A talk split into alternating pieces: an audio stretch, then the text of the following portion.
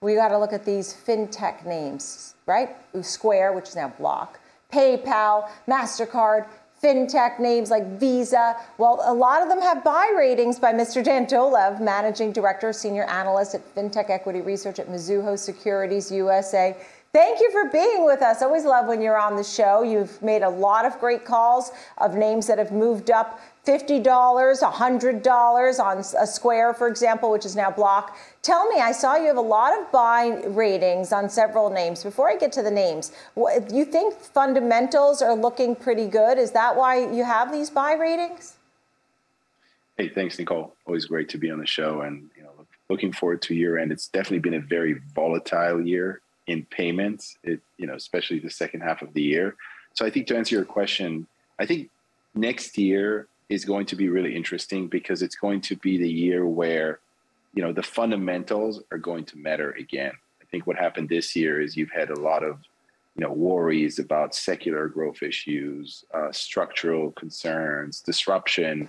Uh, I sort of second some of the commentary that your um, the, pri- the prior uh, host I was, I was I got to catch the tail end of it was saying about um, you know like all these uh, the meme stocks. I think this 2022 is going to be all about that. And I think some of the stocks that we cover and that we have a buy rating on are very well well positioned for these uh, trends. All right, and I saw a lot of the names that you have here: PayPal, Visa, ADP, uh, Fiserv, Mastercard, Wex, Affirm, SoFi. Um, what is it about these names in particular that you say buy? Because you didn't have all buys. I saw some neutrals on a few of the names too. These are standouts. Yeah, Correct. Yeah, we have we, we have concerns about certain certain names. We you know so I think there's some value traps. For example, if we start with the more you know interesting names, kind of the more uh, high growthy names, Square, for example, or Block right now, it's basically a giant call option on the future and and on Jack Dorsey and what they're doing with blockchain and and tbDEX. So I think that one is very very interesting. They're going to integrate Afterpay, which is buy now pay later, huge growth area. There are some risks there, but there's a lot more opportunity so 2022, none of these upside opportunities are actually in the numbers. So what we expect is as the acquisition integrates, as they get into more areas like they now have a, a, a opportunity for uh, Cash App for teens, right, for younger people. Um, they have Cash App Pay on registers. So if you go to the Cupcake store, you could actually pay directly with the Cash App. So as those products ramp, you will see upward revision of numbers. And I think that's why the stock is going to trade better. It's been trading down because it's become sort of a Bitcoin peg, but there's a lot more to it than just Bitcoin. Right. And I saw firms on there when you talk about buy now, pay later. Um, that theme, which is great and gives people a lot of flexibility, but there's a lot of concerns too, and that could hit fintech. Correct, and we and, and thanks for bringing it up. So we did publish a very detailed note earlier last week, which basically looked at some of the risks in buy now, buy now pay later. What we're seeing across the board is increased delinquencies, not just at the firm, but pretty much everywhere. And the other thing is we did a very detailed consumer survey that showed that more than 50% of people actually defaulted or you know missed on on on one of the payments. So I think there are some concerns here, but that being said, you have to do a stock specific selection. And you think about the concerns, the CFPB is now looking into it, which you've seen uh, last week. But what's the most interesting thing here is that Affirm has a deal with Amazon. And those numbers are still not in. Amazon does about $250 billion in volumes just in the US and retail.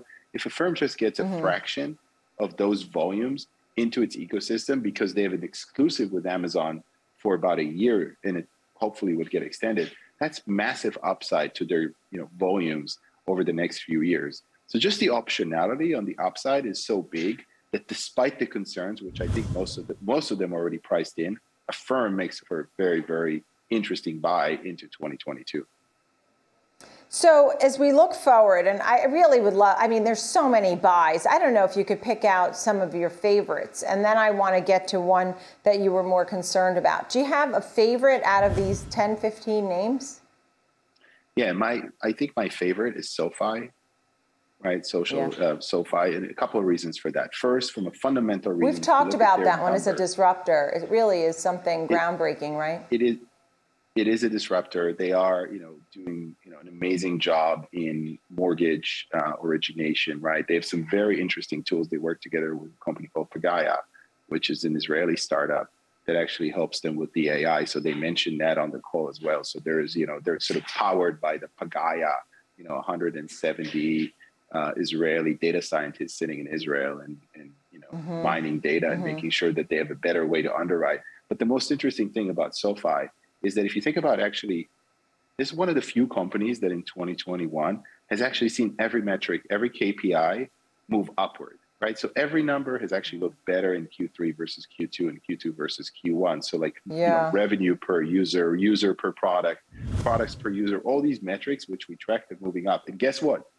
The Super Bowl is going to be at the SoFi Stadium next year, and there's no better advertising than having the Super Bowl at the at the SoFi Stadium. I mean, that's just a you know, yeah, it, it, it's just a it's just a, a gift from from from from heaven, right? To have that visibility and a lot of people are going to open up and say, hey, what is SoFi? Oh, they do mortgages, they do personal loans. Those are all great things. And I think even, yeah. you know, it's not just one catalyst, but the amalgamation of these catalysts that makes sure. it super interesting as a buy. Sure. That's like Nike and the Olympics, uh, you know? You it's go. everybody get you get new eyes and new excitement surrounding a name or an idea. Um, and you know, let's hope the Super Bowl goes off beautifully with a zillion people in the stadium with this, you know, Omicron variant and whatever else comes around. You did say we're still worried about declining take rates on companies like Toast. What is it that we need to know there? Yeah, it's a great point. So Toast is a huge share gainer, right? You've seen them everywhere. You live in New York. Um, you, have seen them in like pizzerias, restaurants. They're actually a very high quality product. The problem with Toast is that as we move from more online, more card not present to more card present credit transactions. So as the economy reopens, the cost of processing those credit transactions is actually higher for Toast, right? So as the mix shifts from you know debit to credit, which is very natural because of the way Toast monetizes, you're seeing their take rate or the the spread that they make on an average transaction come down, and the market really hates uh. When transaction you know take rates or spreads are coming down. And that's kind of the main concern uh, mm. we have mm. on Toast right now, despite the fact that it's a very good product. That being said, Nicole, it's a very, very competitive space. They compete with Clover, which is part of Fiserv, which is one of our other top ideas. They compete with Square. Uh, there's a bunch of startups. It's a very crowded space, the restaurant point of sale space. Yeah, I'm glad you brought that to us and explained uh, what the idea and the fundamentals were. And, and like you were saying with the other one, um, you know, just talking about the fundamentals improving. And that's when we weren't even watching fundamentals for a name like SoFi and they were still doing so well. Dan Dolev, thank you so very, very much. Mizuho Securities USA. We love having you on the show all year long. I look forward Same to here. seeing you next year. I'm slightly obsessed with your Cape Cod sweatshirt. I'm glad you brought that to us. Makes us feel like we're on vacation too. Uh, good to see you, Dan. Be well. Thank you.